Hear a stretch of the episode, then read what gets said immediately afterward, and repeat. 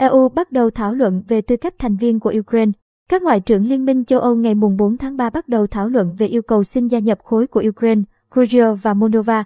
Việc kết nạp những quốc gia thuộc ảnh hưởng của Liên Xô trước đây được dự báo là một tiến trình không dễ dàng và thậm chí có nguy cơ làm đổ vỡ cấu trúc an ninh châu Âu.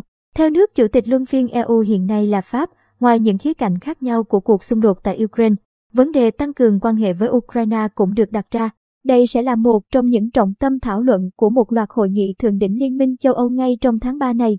Tổng thống Ukraine Volodymyr Zelensky đã coi việc kết nạp nước này ngay lập tức vào khối là một minh chứng cho sự ủng hộ và tình đoàn kết.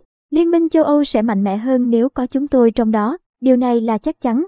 Chúng tôi đã chứng minh được sức mạnh của mình và giờ là lúc hãy chứng minh. Các bạn cũng đang ở bên chúng tôi, chứng minh rằng các bạn sẽ không để chúng tôi đơn độc. Chứng minh các bạn là những người châu Âu thực sự, ông Zelensky nói. Dù việc kết nạp Ukraine từ lâu đã không phải là vấn đề nhận được sự đồng thuận của Liên minh châu Âu, song chiến dịch quân sự đặc biệt của Nga tại Ukraine đã làm thay đổi các lập trường. Trong khi hầu hết các quốc gia thành viên Đông Âu của Liên minh châu Âu như Cộng hòa Séc, Latvia hay Litva gần như ngay lập tức ủng hộ, thì Pháp, vốn không mấy mặn mà với việc kết nạp các thành viên mới, đặc biệt là từ Tây Ba Can, cũng cho thấy sự cởi mở hơn.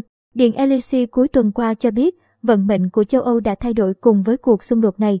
Liên minh châu Âu sẽ phải suy nghĩ lại về việc xây dựng liên minh với tất cả các đối tác, những nước có chung nhu cầu hòa bình và an ninh. Các nước Ba Can và ba nước thuộc đối tác phía đông Ukraine, Georgia và Moldova chắc chắn sẽ cần được hội nhập sâu hơn. Chủ tịch Hội đồng châu Âu Charles Michel tỏ ra thận trọng hơn. Hội đồng châu Âu cần xem xét nghiêm túc yêu cầu xin gia nhập của Liên minh châu Âu. Một bước đi mang tính biểu tượng chính trị mạnh mẽ. Một yêu cầu mà tôi nghĩ là hợp pháp. Liên minh châu Âu cần đưa ra các định hướng và quyết định một cách công bằng.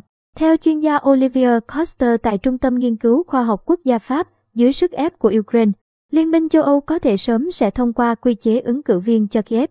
Tuy nhiên điều này chỉ mang tính trấn an và không nói lên điều gì nhiều, tương tự như trường hợp của Thổ Nhĩ Kỳ, một quốc gia ứng cử viên từ năm một nghìn chín trăm tám mươi bảy. Bối cảnh đặc biệt mà yêu cầu của Ukraine được đưa ra cũng không đủ để khiến nước này trở nên khác biệt so với các ứng cử viên khác. Tư cách thành viên Liên minh châu Âu là một quá trình lâu dài và khắt khe, buộc các nước ứng viên phải đáp ứng được hàng nghìn quy định về dân chủ hay kinh tế thị trường.